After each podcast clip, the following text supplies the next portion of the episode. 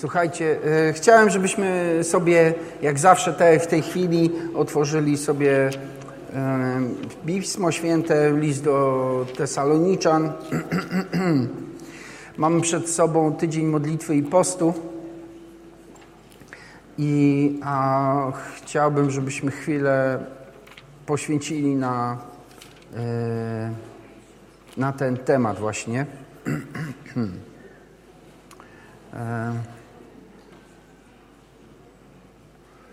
no właśnie, to jest. E,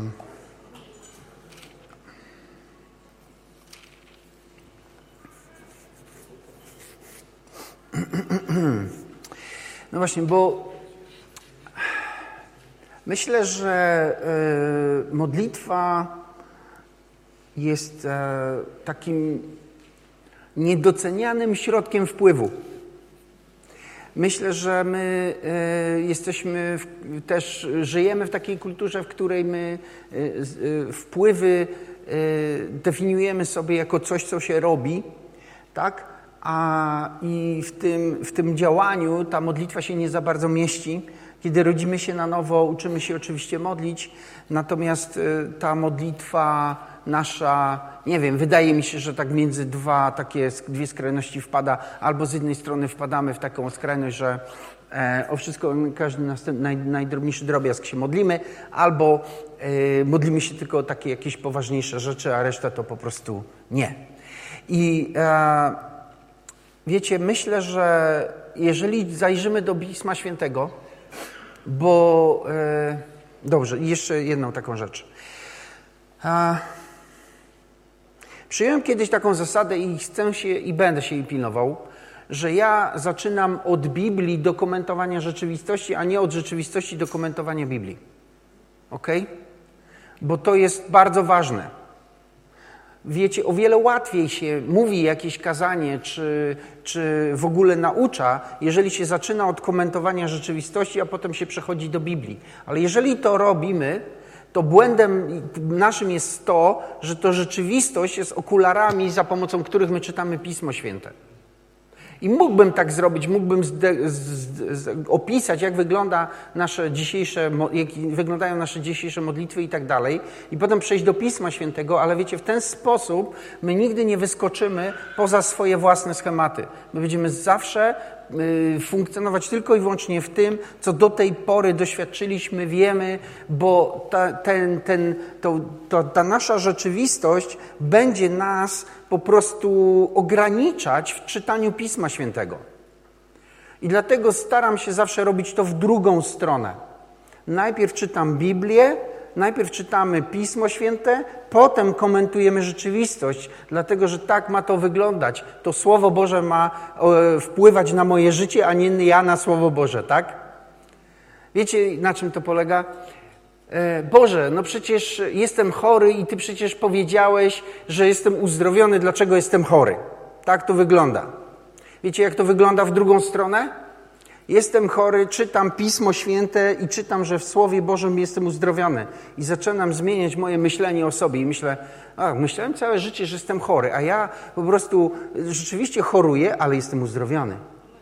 Jest różnica? Bardzo duża. Bardzo duża. Ten drugi sposób rodzi wiarę. Ten pierwszy pretensje do Boga. Tak? Wiecie, potem jest jeszcze taka jakby wyższa, wyższy poziom, to jest taki, że my próbujemy w jakiś sposób zmanipulować Pana Boga. No przecież powiedziałeś, przecież powiedziałeś, przecież to, to i to i to i nic. Więc e, dlatego chcę wychodzić od Pisma Świętego do rzeczywistości, a nie na odwrót. To jest to, co widzę w dziejach apostolskich się dzieje. Wiecie, to ma jeszcze jedną, e, jeszcze jedną zaletę. A Żydzi mówią, że jak czegoś się nie nazwie, to tego nie ma. Eee, nie wiem, czy to prawda. prawda. I tak długo, jak długo ty w Twoim życiu nie, na, nie zdefiniujesz sobie jakiegoś problemu, to on jest do końca nienazwany i z tego powodu może y, w Twoim życiu zafunkcjonować inaczej. Co mam na myśli? Tak długo, jak długo nie nazwiesz swojej choroby nieuleczalną, tak, to ona jest uleczalna. Bo Ty jeszcze nie nazwałeś sobie jej nieuleczalną. Ja wiem, już niektórzy siedzą i no to już tam zajeżdżasz, pastorze, w stronę jakiś tam technik. Nie, jeszcze, nie, nie, nie, nie, jeszcze nie. Jeszcze im tam brakuje parę kroków. Widzicie, bo właśnie o to chodzi. Pamiętacie, kiedyś ileś tygodni temu mówiłem to. Jezus wszedł do domu y, i ewangelista mówi, że weszli do domu, w którym córka umarła i wszyscy wiedzieli, że umarła i już płakali tam i, i, i siedzieli i, i mówili, ona już umarła. I co Jezus powiedział? Zmienił definicję. Powiedział, nie, nie, nie, ona nie umarła, ona śpi. Tak? Bo wiecie, łatwiej jest podnieść kogoś ze snu niż z grobu. Dobrze myślę? I tak podobnie jest z Bogiem. My przychodzimy do Boga nie po to, żeby Go przekonać, rozumiecie, co do naszych racji, my przychodzimy do Boga po to, żeby od Niego usłyszeć Jego. Ok? I to jest jeden z elementów modlitwy. I, i, I, jeżeli chcemy tego, bo widzicie, jeżeli powiedzmy, jesteś chory na jakąś poważną chorobę i chciałbyś być zdrowy, to opowiadanie o tym, jak, e, jak, jak jesteś chory, czy to coś zmieni? Niewiele. A ja, ja powiem Wam, że modlę się o chorych i Bóg uzdrawia. I natomiast jest jedna rzecz, którą nie umiem sobie do tej pory poradzić, bo przychodzą do mnie ludzie i proszą mnie o to, żebym się o coś pomodlił. Zwykle to są poważne rzeczy.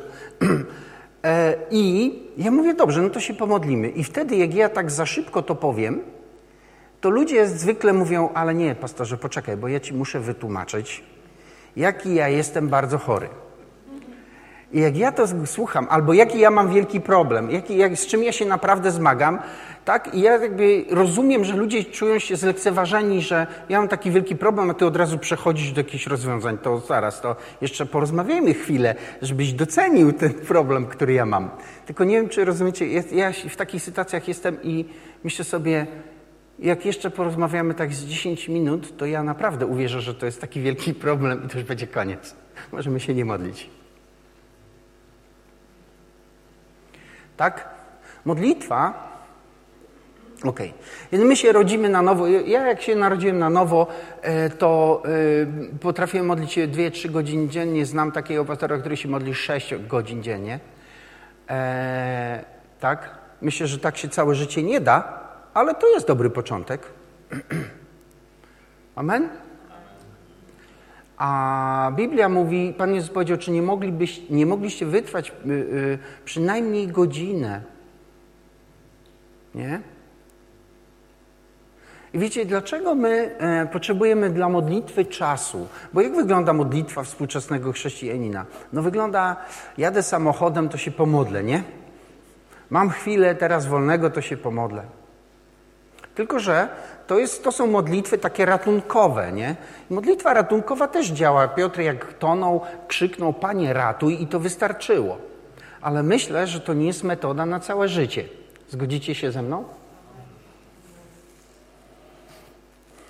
I wiecie, jak, jak, ja się narodziłem na nowo, to ja, e, większość moich modlitw dotyczyła tego, żeby się modlić e, i e, e, załatwiać swoje sprawy, bo miałem mnóstwo różnych takich, które chciałem, żeby Pan Bóg załatwił. Więc modliłem się i wierzyłem i działo się mnóstwo różnych rzeczy. Kiedy zacząłem trochę dojrzewać, to zacząłem e, modlić się e, o, o moją służbę i o rozwój Kościoła i o innych ludzi. Ale wiecie, e, dochodzę do takiego punktu w moim życiu, może się starzeję, nie wiem, ale dochodzę do takiego punktu w moim życiu, w którym zaczynam odkrywać, że prawdziwym celem modlitwy jest społeczność z Bogiem. A, I najpierw otwórzmy sobie ten fragment. To jest e, pierwszy list do Tesaloniczan, piąty rozdział, od 16 e, wersetu. To są takie e, wersety, które czytamy bez zrozumienia, bo jakbyśmy chcieli je przeczytać ze zrozumieniem, e, pierwszy list do Tesaloniczan, piąty rozdział i od szesnastego wersetu, to byłyby dla nas po prostu za trudne. Pierwszy Tesaloniczan 5, 16, 17, 18, 19, 20, 21. Zawsze się radujcie, nieustannie się módlcie, za wszystko dziękujcie, taka jest bowiem wola Boga w Chrystusie Jezusie względem was. Ducha nie gaście, proroctw nie lekceważcie, wszystko badajcie, a trzymajcie się tego, co jest dobre. A myśleliście kiedyś o tym, zawsze się radujcie, na przykład? Nie? Jakbyśmy tak ze zrozumieniem przeczytali ten werset, to już jakby trzeba było odłożyć Biblię i zacząć się zastanawiać. Przepraszam, ale no, Houston, mamy problem, jak to ktoś mówi, nie? Jak to jest zawsze się radować? Jak to zrobić, nie? Bo albo, nie wiem, człowiek straci po prostu rozum, no i będzie wariatem, no to wtedy nie bierze niczego pod uwagę, niczym się nie przejmuje, no to się może cieszyć, nie? A Potem dalej czytam, bez ustanku się módlcie. Próbowaliście kiedyś wypełnić ten werset?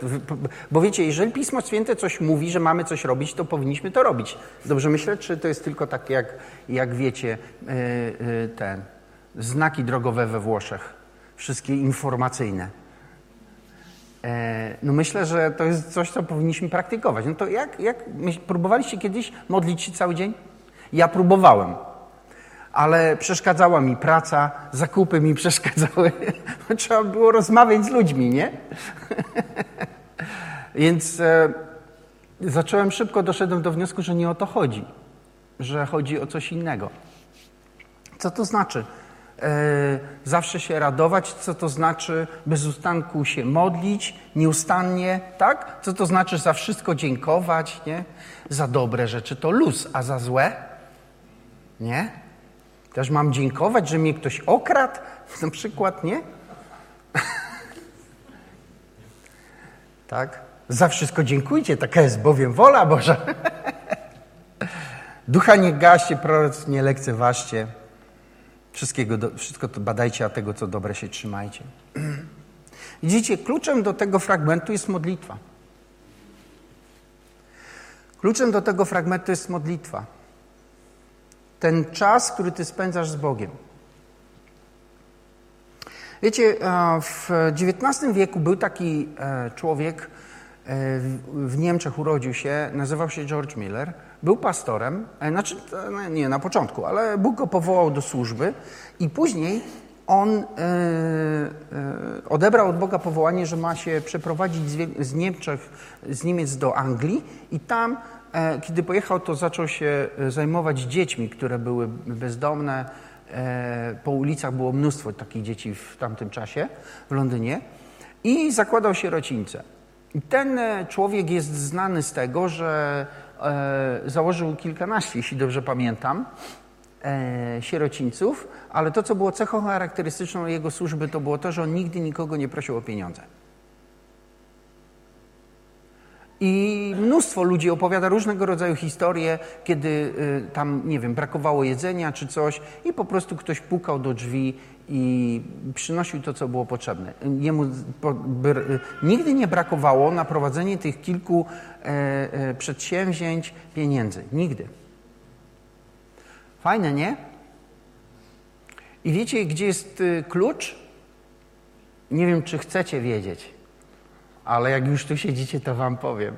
Klucz jest w tym, że on w swoich pamiętnikach, które czytałem, napisał, że za każdym razem, kiedy Bóg powoływał go do tego, żeby on e, rozpoczynał pracę w nowym ośrodku, nowy ośrodek zakładał, to on mówił tak, zacząłem od przygotowań.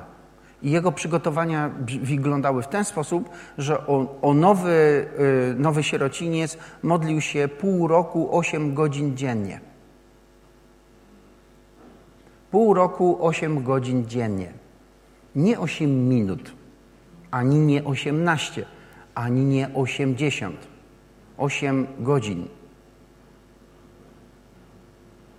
Tak? Wiecie, jeżeli e, e, Twoje życie modlitewne zredukowało się do 15 minut dziennie, to w zasadzie już nie wiesz, czym jest modlitwa.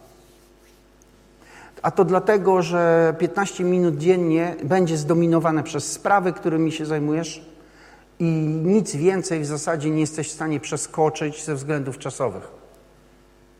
Jeżeli zredukujesz swoją modlitwę do bieżących spraw, Pan Bóg stanie się bankomatem albo po prostu systemem e, takim ratunkowym i w zasadzie tyle. E, twoja relacja z Bogiem zostanie zredukowana w tym momencie do, e, do, do rozmawiania o bieżących sprawach i wszystkie, które będą za, za duże, za poważne, zbyt trudne do przeskoczenia, będą nierozwiązywalne i pozostaną nierozwiązywalne.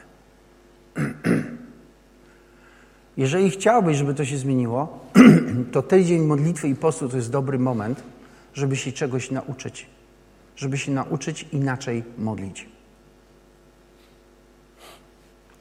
Jeżeli czytamy, studujemy życie Jezusa Chrystusa, widzimy, że Jezus Chrystus odchodził od czasu do czasu na bok, żeby się modlić. Czasami spędzał na modlitwie całą noc.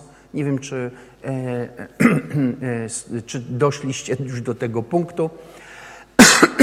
Pamiętam kiedyś mieliśmy w naszym kościele Afrykańczyka i a, a, mieliśmy nabożeństwo w piątek wieczorem i skończyło się o 22 i wiecie, było fantastyczna atmosfera i ktoś powiedział, słuchajcie, mam dobry pomysł, zróbmy nocną modlitwę do pierwszej.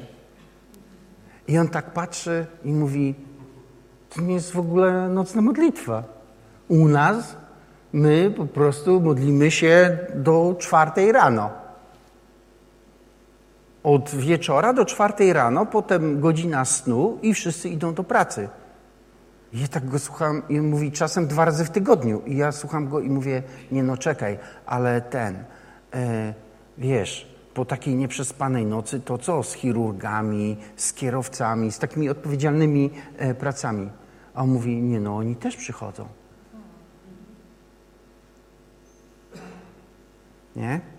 A ja, słuchając go, pomyślałem sobie, że ja czegoś nie wiem. Nie wiem czegoś. I wydaje mi się, że wiem, dowiedziałem się, czego nie wiem. Nie wiem tego, co się dzieje z człowiekiem, który przebywa trochę dłużej z Bogiem w modlitwie. Tego nie wiem. Widzicie, a, modlitwa jest Twoją osobistą relacją z Bogiem i Bóg jest wszędzie. Amen? My mamy trochę modlitwę zdefiniowaną w taki religijny sposób, czyli, że modlić się to znaczy na pewno runąć na kolana, to na pewno znaczy mieć, przyjąć jakąś świętą pozę, ktokolwiek sobie jak tam wyobraża tą świętą pozę i trwać w świętej takiej modlitwie, e, e, takiej, nie wiem, jakiejś usilnej. Ale jeżeli wy sobie tak zdefiniujecie modlitwę, to naprawdę będzie wam trudno w nią wskoczyć. Jeżeli Słowo Boże mówi, bez ustanku się módlcie, to to nie może być tego typu modlitwa. Do, zgodzicie się ze mną? Tego typu modlitwa jest, jest w określonych przypadkach, ale nie, to nie może być po prostu coś, co my robimy bez ustanku. Wiecie, na czym polega bez ustanku się módlcie? Polega to na tym, że my, spędzając czas dłużej z Bogiem, przybliżamy się do Niego i nawiązujemy z, y, przez Ducha Świętego z Bogiem osobistą relację i my w tej osobistej relacji z Bogiem trwamy. I my w niej trwamy, kiedy idziemy spać, my w niej trwamy, kiedy wstajemy, my w niej trwamy, kiedy idziemy do pracy, my w niej trwamy, kiedy poruszamy się środkami komunikacji, my w niej trwamy, kiedy się modlimy z innymi, rozmawiamy z innymi, kiedy się modlimy innymi. My cały czas trwamy w tej osobistej relacji z Bogiem. To jest modlić się nieustannie. I wiecie, modlitwa y, polega na tym, że człowiek przybliża się do Boga. Amen? Modlitwa jest Twoim takim czasem spędzanym z osobą, która, e, do której tęsknisz, którą wierzysz i z którą chciałbyś przebywać. I jeżeli my modlimy się, Wiecie, na szkole, dobre, na szkole biblijnej e, nauczamy tego, że modlitwa ma trzy fazy. Dla tych, którzy się wchodzą dopiero w życie modlitewne, modlitwa ma trzy fazy. Pierwsza faza to jest cha chaos. E, kiedy zaczynasz się modlić, to pierwsze, pierwsza faza to jest taka, że musisz przewalić w głowie wszystko, co w twojej głowie siedzi. Od spraw codziennych, przez wszystkie swoje zmartwienia, troski i sprawy, do jakichś takich przemyśleń, które miałeś aż po prostu głowa wystrzela się z pomysłów i padnie. Tak gdzieś mniej więcej y, to jest pierwsza faza. Druga faza modlitwy to jest cisza. A w fazie ciszy dzieje się dokładnie to nic. Kiedy nic się nie dzieje w modlitwie, Y, walczymy ze swoją nadaktywnością, walczymy ze swoimi, y, wiecie, tendencjami do tego, żeby coś robić, osiągać i tak dalej. I te wszystkie rzeczy przed Bogiem umierają i albo przynajmniej się wyciszają. I dopiero wtedy, kiedy jesteś już w tym miejscu, zaczyna się faza, w której Bóg mówi do ciebie. Bo wiecie, modlitwę ktoś zdefiniował, że to jest rozmowa, czyli ty mówisz do Boga, ale Bóg mówi do ciebie. Amen? jeżeli jest tak, że ty mówisz do Boga, ale Bóg do ciebie nie mówi, to coś jest nie tak z modlitwą. Modlitwę należy skorygować. Amen? A, I teraz widzicie, gdzieś spróbuję tym dużym łukiem, bo widzicie, to właśnie o to chodzi. Że kiedy my przychodzimy do Boga, wiecie, Bóg kazał Adamowi i Ewie nazwać wszystko, tak? nadać nazwy tym zwierzętom, tym wszystkim roślinom. Mógłby oset nazwać jakoś przyjemniej, nie? Może nie byłby taki kujący.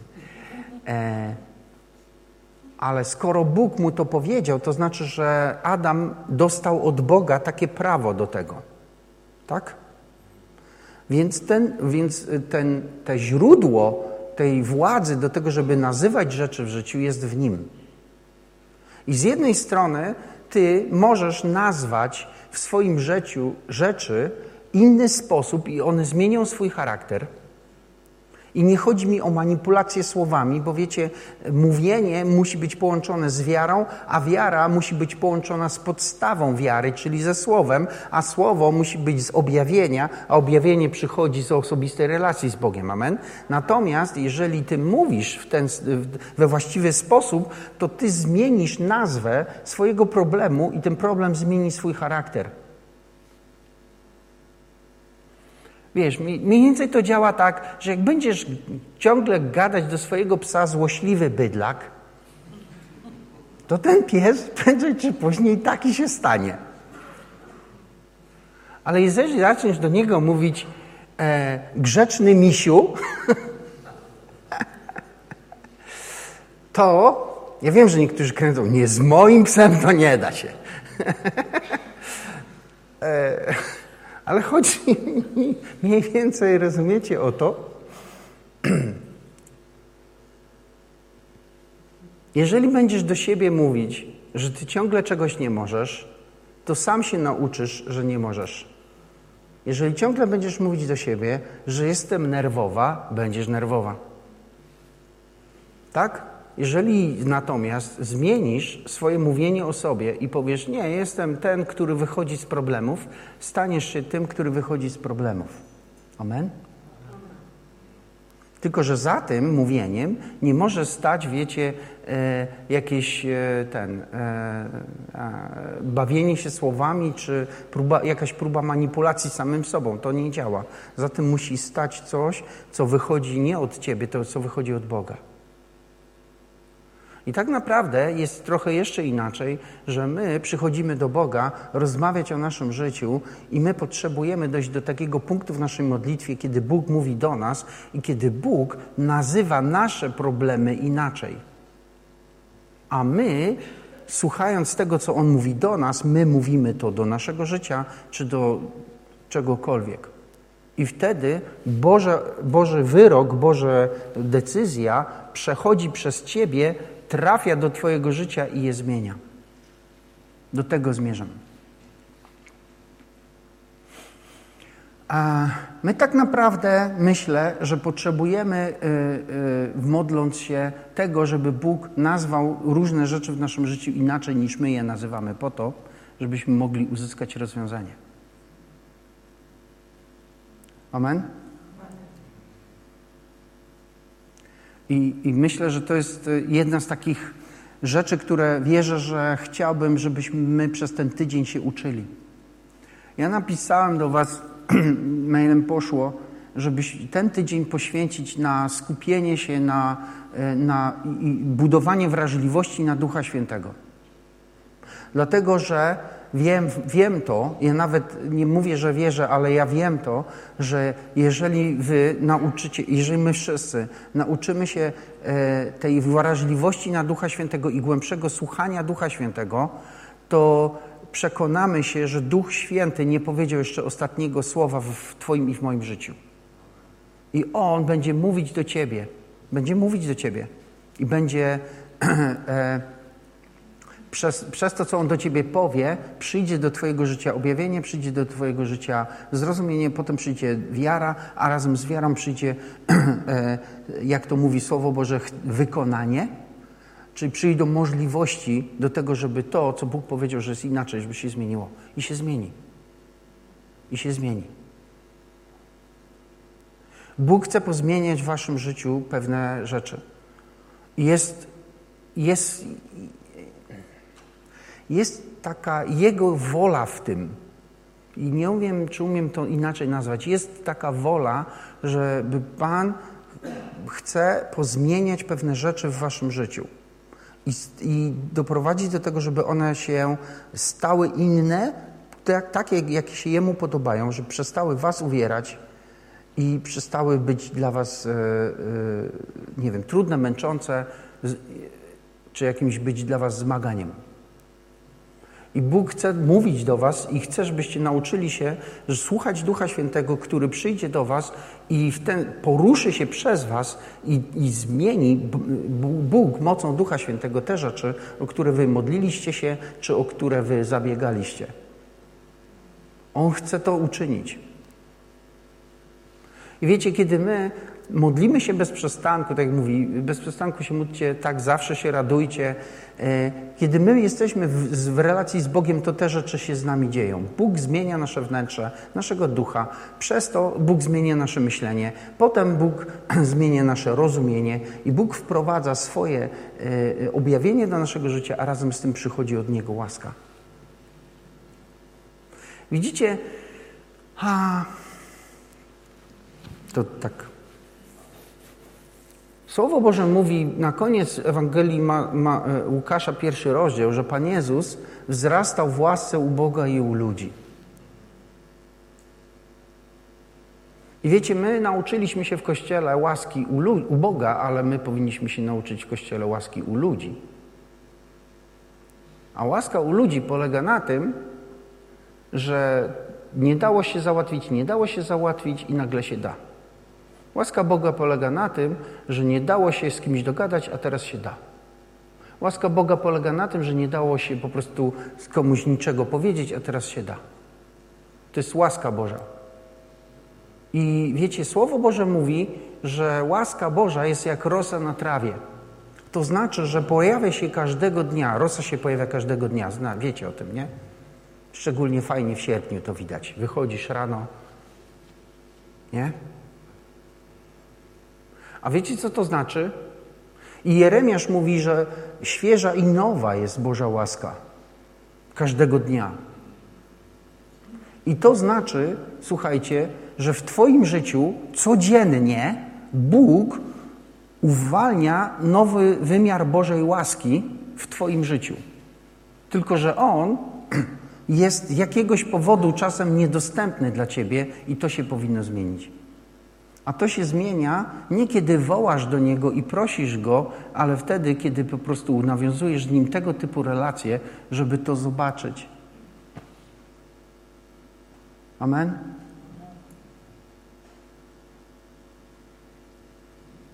Widzicie, Abraham poszedł na górę Moria złożyć swojego syna Izaaka w ofierze i Bóg wstrzymał jego rękę i powiedział, jesteś mi posłuszny, widzę to, i mam dla ciebie coś innego e, w zamian za, za twojego syna, coś innego zostanie złożone w ofierze. I Abraham, wiecie co zrobił? Musiał się rozejrzeć. Ale kiedy Abraham się rozejrzał, to zobaczył na tej górze barana, który się uwikłał w krzew. Amen? On był posłuszny Bogu, zrobił to, co Bóg do niego powiedział, ale Bóg nie chciał jego ofiary. Bóg chciał ofiarę z tego, co on sam mu da. I wiecie co? Na górę trzeba się wdrapać. Zgodzicie się ze mną? My byliśmy chyba na górze Karmel, jeśli dobrze pamiętam, w Izraelu, jak ja byłem, no to wiem, że trzeba się było wdrapać na tą górę. Te góry w Izraelu to nie jest, wiecie, pagórek, który ma 100 metrów. To jest trochę więcej. A dlaczego o tym mówię? Dlatego, że wiecie, kiedy Abraham drapał się na tą górę, ten baran też się na tą górę drapał. Kiedy Abraham szykował ten ołtarz, na którym miał złożyć ofiarę z Izaaka, ten baran był na tej górze i właśnie się, e, e, przepraszam, właśnie się tam, e, wiecie, plątał w tym krzewie swoimi rogami. Słyszycie mnie? Kiedy Abraham był posłuszny Bogu i szedł i płakał nad swoim losem i swoim dziecka, że on po prostu je straci, Bóg już w tym momencie, albo nawet wcześniej, e, wiecie, posłał swoją ofiarę, którą on chciał złożyć w zamian za, za tego syna. Bo ten Abraham, ten, ten baran się nie wziął tam tak o, on tam przyszedł wcześniej. ok? A to znaczy, że Zanim Abraham podniósł rękę, od, Boża odpowiedź była już gotowa. I każdy wierzący człowiek, a więc ty i ja, jesteśmy dziećmi Abrahama. Amen? Jeśli jesteście dziećmi Abrahama, Bóg traktuje was tak samo jak Jego, bo jesteście Jego dziećmi i Boże błogosławieństwo, które jest nad Abrahamem, przyszło do waszego życia też. A to znaczy, że w twoim życiu, kiedy ty zmagasz się i chcesz być posłusznym Bogu i czujesz się jakbyś tracił coś z powodu posłuszeństwa, Bóg w tym samym czasie przygotowuje dla ciebie Jego odpowiedź tak, żeby ofiara, której On chce, była złożona z tego, co On ci da, a nie z tego, co ty masz. Ale żeby tego dowiedzieć się, musisz nauczyć się modlić. Musisz nauczyć się modlić. I jest taki, kiedyś zrobiłem taki wykład, więc jakoś, ja mam taki problem, wiecie, że ja już ile rzeczy powiedziałem w tym kościele i jak myślę sobie o niektórych tematach, to myślę, e, no, już mówiłem, to bez sensu. Ale wiem, że niektórzy z Was mogli tego nie, nie, nie, słyszeć. Myślę, że tego, co teraz powiem, nie ma na YouTubie, ale może kiedyś zajmiemy się tym. Ale pokrótce. Co to znaczy nauczyć się modlić od Abrahama? Widzicie, Słowo Boże mówi i naucza nas tego, że Abraham e, budował ołtarze, a potem wzywał Bożego imienia. Ok? Więc on nie tylko wzywał Bożego imienia, on budował ołtarz i wzywał Bożego imienia. Dlaczego on budował ołtarz i wzywał Bożego imienia? Bo on wiedział, że modlitwa łączy się z ofiarą, że modlitwa coś kosztuje. Że modlitwa to nie jest coś, co po prostu tam parę minut przyjemności z Panem Bogiem w modlitwie, super. Nie, to kosztuje cię coś, kosztuje trochę wysiłku. Kosztuje takie miejsce zatrzymania się, i ołtarz jest też symbolem czci, nie tylko ofiary, ale też czci.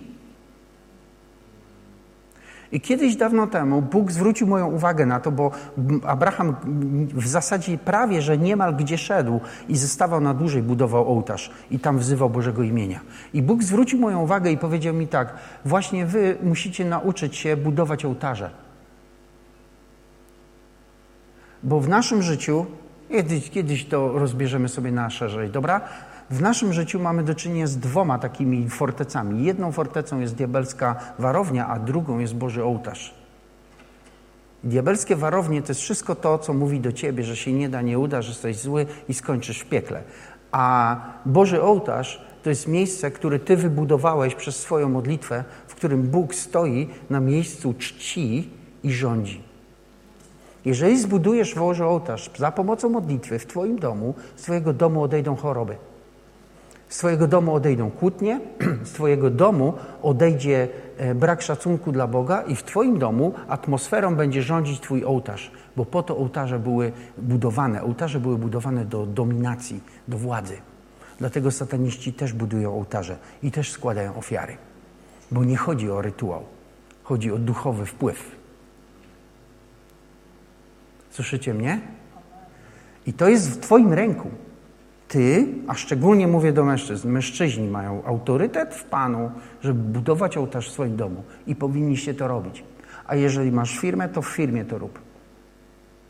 I jeżeli będziesz czcić Boga, będziesz przyjeżdżać pół godziny wcześniej do Twojego zakładu, będziesz się modlić i będziesz czcić Boga, nic więcej nie będziesz robić, nie będziesz Go prosić o nic, nie będziesz wołać o nic, nie będziesz załatwiać nim żadnych innych spraw. Jedyne, co będziesz robić, to będziesz Go czcić i chwalić. Jeżeli zbudujesz ołtarz duchowy w Twojej firmie, w Twojej firmie będą pracować tylko porządni pracownicy. Wszyscy inni odejdą. Wiesz dlaczego? Dlatego, że ołtarz będzie miał wpływ na atmosferę. Jeżeli jesteś pracownikiem i nikt inny w Twojej firmie nie podejmuje duchowego autorytetu, to Ty w Twojej pracy możesz zrobić to samo. I tak będzie. Ale to robi się przez modlitwę, a nie przez potrzeby. Nie wiem, czy słyszycie, co próbuję powiedzieć. I jest to zmaganie i ofiara, ponieważ jeżeli Ty o coś się modlisz, to diabeł nie będzie stał i przyglądał się, jak Ty po prostu próbujesz teraz odebrać mu władzę. On będzie walczyć z tobą. Więc cię zniechęci, żebyś się przestał modlić. Ja nie, nie wiem, czy wy to znacie, ja to znam tak. Zaczynam się modlić i od razu, o kurczę, jeszcze to. O nie, jeszcze tamto. Jeszcze muszę ten i to.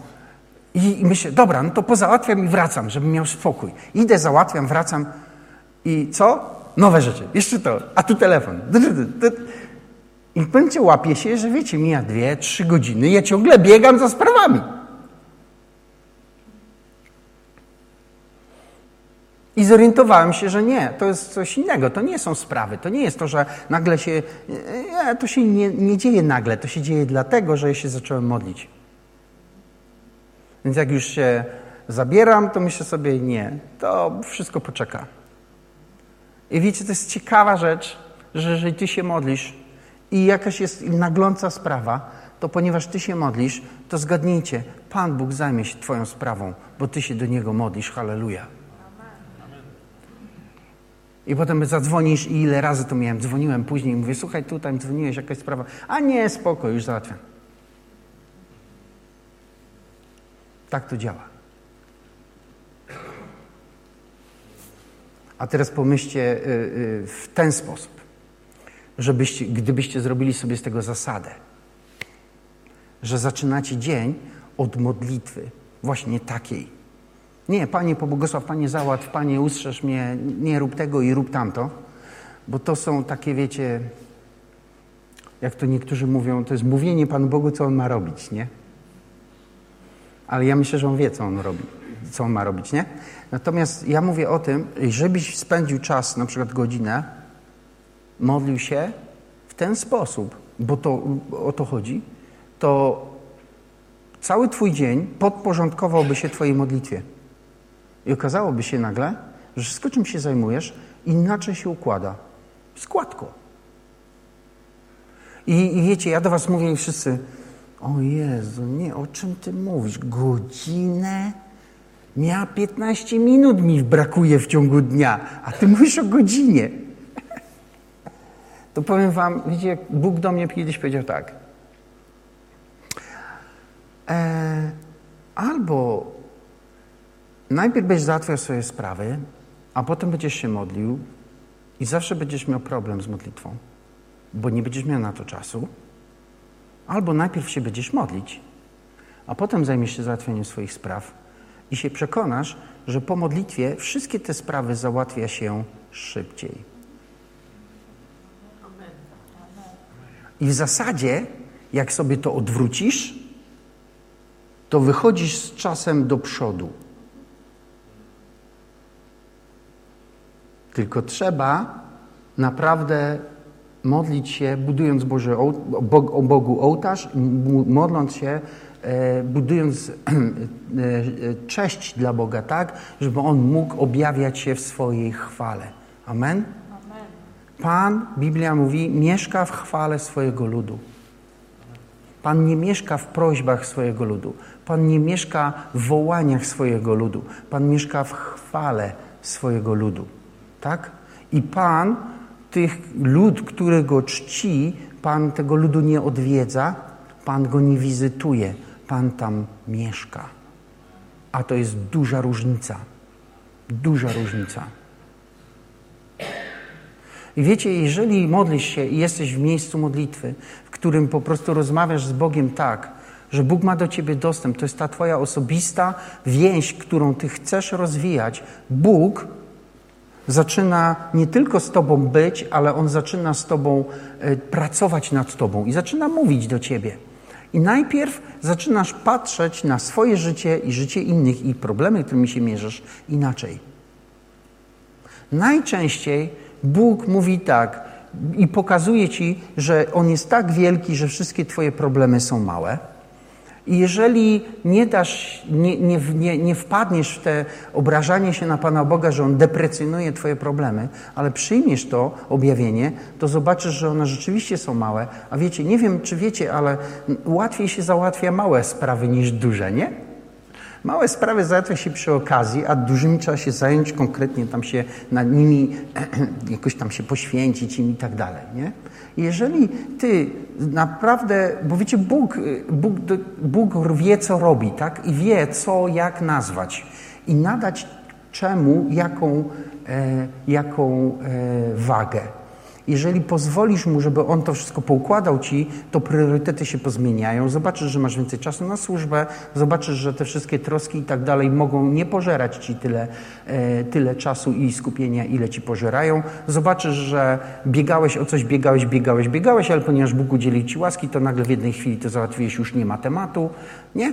I tak dalej, i tak dalej. I to sprawi, że zobaczysz, że Bóg zaczyna wywierać wpływ na twoje życie. I w pewnym momencie, bo do tego zmierzam w tym, y, dochodzimy do takiego punktu, w którym my już więcej nie zarządzamy naszym życiem, my jesteśmy narzędziami Bożymi do zarządzania. A to znaczy, że Bóg przechodzi przez Twoje życie i w, przechodzi przez Ciebie w modlitwie i wchodzi do Twojego życia i robi przez Ciebie coś, ale oprócz, obok Ciebie też coś robi.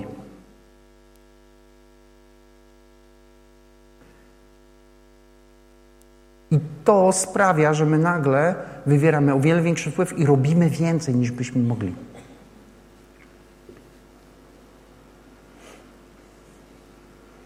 I wiecie, jeżeli jesteś w tym miejscu i nosi, niesie cię obecność Boża i Duch Święty, to właśnie tak to wy, wygląda, że, yy, że tak jak Paweł mówi, a zawsze się radujcie, nieustannie się módlcie, tak? Yy, za wszystko dziękujcie. Wiecie, ja pamiętam całe lata, kiedy myślałem sobie, Boże, przez co Ty mnie przeciągasz? To jest niesprawiedliwe. Ja się tutaj po prostu y, mnie tam na prawo i lewo, po prostu tylko, nie wiem, jak się da. I myślę sobie te wszystkie moje zmagania, które miałem i tak dalej, i tak dalej. Całe lata tak myślałem. A dzisiaj z wszystkich tych rzeczy korzystam.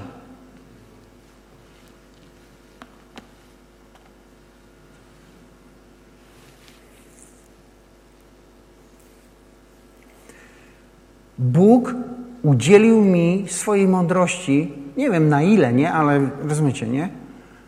I ja dzisiaj korzystam z tego wszystkiego, przez co przeszedłem.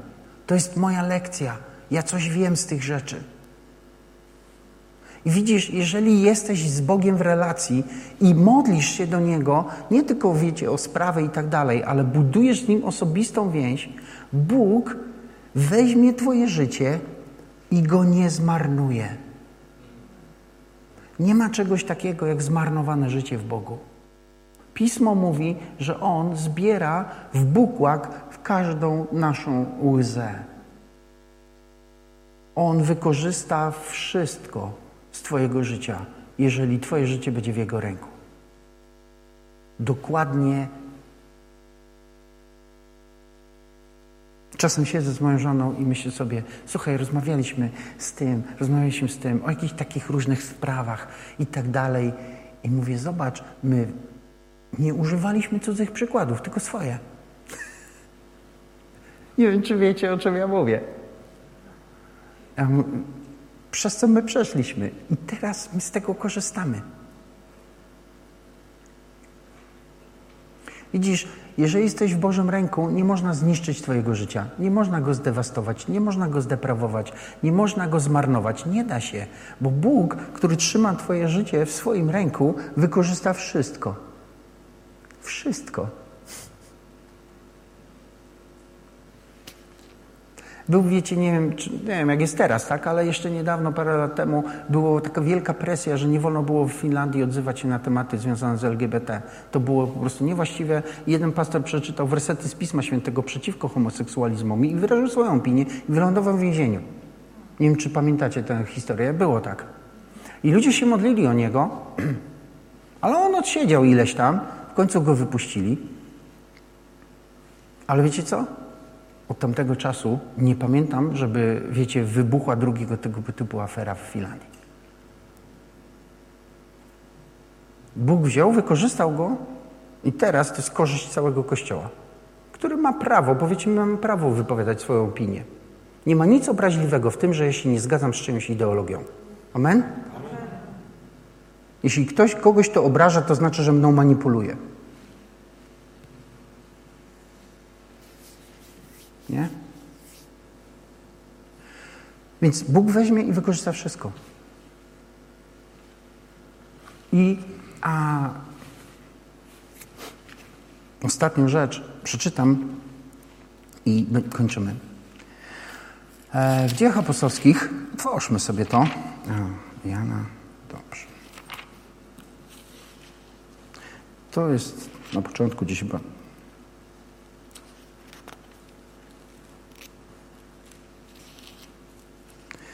Dziesiąty rozdział, myślę, że to jest.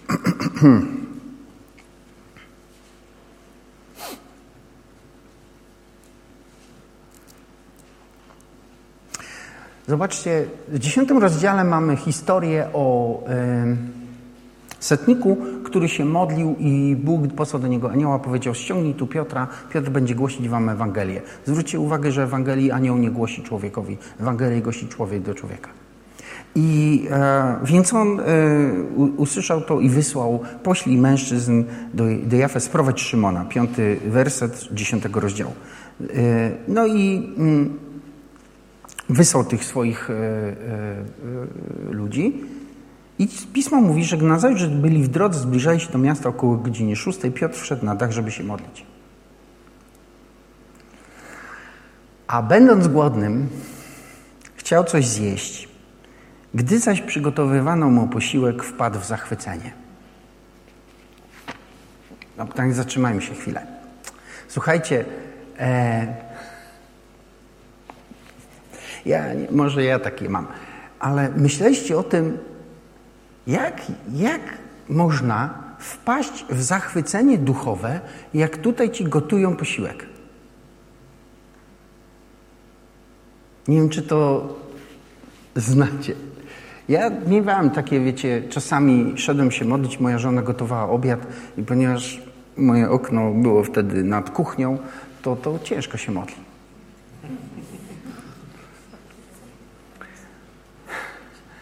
Ktoś, jak jesteś głodny i ktoś przygotowuje ci posiłek, to ostatnia rzecz, o której ty myślisz, to jest y, modlitwa. Albo to jest modlitwa, Panie, pobłogosław te dary ewentualnie. A jednak czytamy tutaj, że Piotr wyszedł, modlił się, tak? I był głodny, przygotowywali mu posiłek i on w tym momencie wpadł w zachwycenie. Widzisz, dlatego że jeżeli ty a modlisz się i pościsz, to odzyskujesz kontrolę nad Twoim ciałem. Post połączony z modlitwą jest odzyskaniem kontroli nad ciałem. I nie chodzi mi, wiecie, o, nie wiem, takie kontrolowanie, nie wiem, oddychania, ale chodzi mi o kontrolę, która polega na tym, że potrzeby twoje ciała, nie, Twojego ciała nie rządzą już Twoimi y, zmysłami. Możesz być głodny, nie jeść trzy dni, przejdziesz obok piekarni i ciastkarni i nawet zapach Cię nie dotknie. I, I, w tym momencie, w którym jesteś, jesteś w modlitwie i w poście, e, w tym miejscu jesteś gotowy przyjąć od Boga objawienie, które zmieni Twoje życie.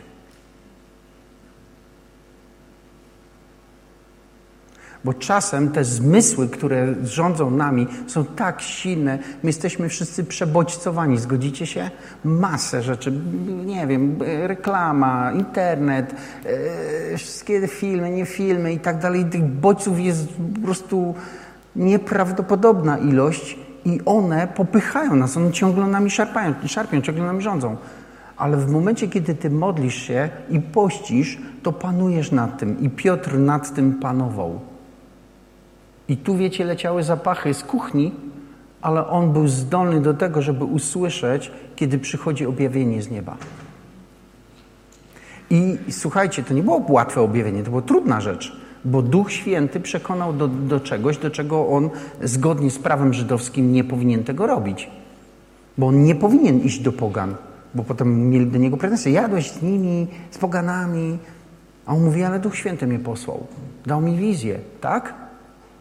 I teraz, wiecie, zobaczcie, jeżeli my sobie od Biblii przechodzimy do naszego życia, jeżeli nauczysz się modlić i ten tydzień modlitwy i postu to jest dobry moment, żeby wdrożyć swoje życie do tego, jeżeli nauczysz się w ten sposób modlić, będziesz zdolny do tego, żeby Twoim duchem panować nad swoimi zmysłami, a kiedy do tego będziesz zdolny, otworzą się Twoje zmysły na objawienie od Boga. I przyjdzie od Boga coś, co może zmienić albo Twoje życie, albo życie kogoś. I usłyszysz to i to Cię zmieni. Bo Bóg jest rzeczywisty i Bóg jest prawdziwy, Bóg jest realny. I my, kiedy my, kiedy my modlimy się, my doświadczamy Bożej realności i Bożej rzeczywistości. Znacie to, że modlicie się godzina, a było pięć minut? Znaczy w sensie, że minęła godzina na zegarku, a ty masz poczucie, że się modliłeś 5 minut, jeszcze tam właściwie nie zacząłeś. To jest właśnie to.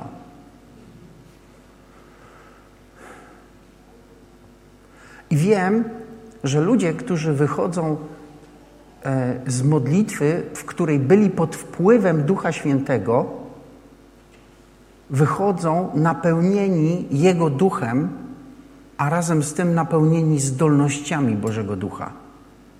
I myślę, że ten tydzień jest po to, żeby odnowić w nas tę, e, te doświadczenie i to, te, tą praktykę, bo to się przyda nam w ogóle do życia.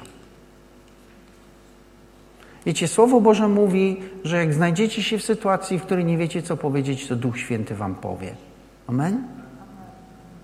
I więc to jest tylko sprawa, żebyś ty był zdolny posłuchać tego Ducha Świętego usłyszeć, co On tam mówi do ciebie i mieć chwilkę na to, a nie tylko po prostu bzzz, nie?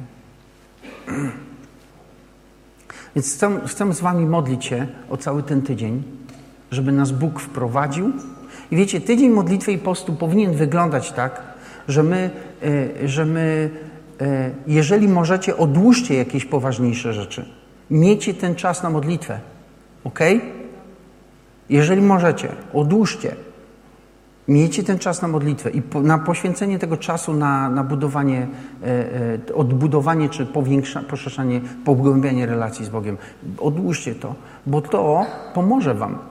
I wierzcie mi, że jeżeli odłożycie jakieś ważne sprawy przed, ze względu na Boga i ten czas poświęcicie Jemu, to On zadba, żeby nic złego się z nimi nie stało.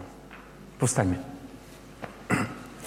Ojcze, dziękuję Ci za dzisiejszy dzień i za to, że zachęcasz nas przez modlitwę, przez, przez Twoje słowo do modlitwy.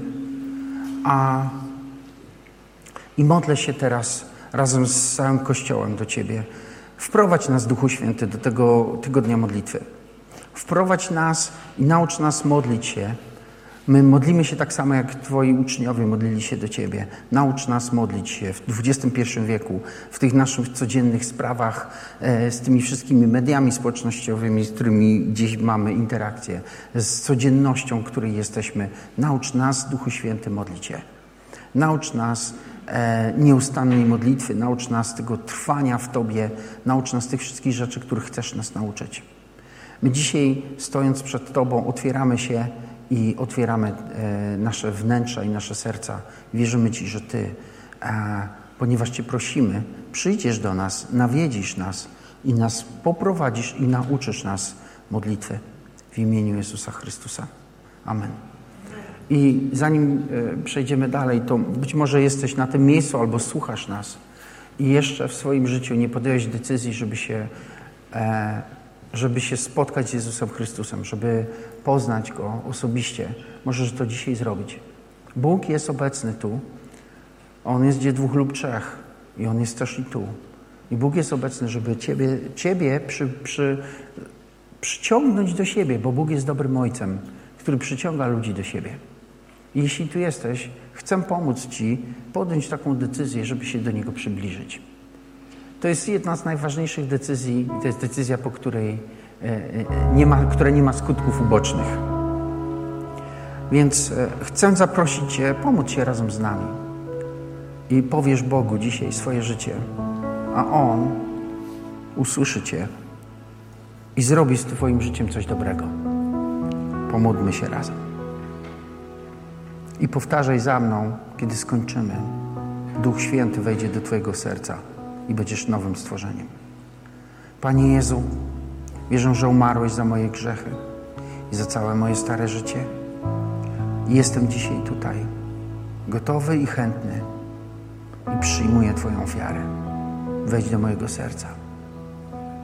Ja składam tu moje życie w ofierze, w Twoje ręce, a zapraszam Cię, wejdź do mojego serca i zapraszam Twoje życie do mojego serca.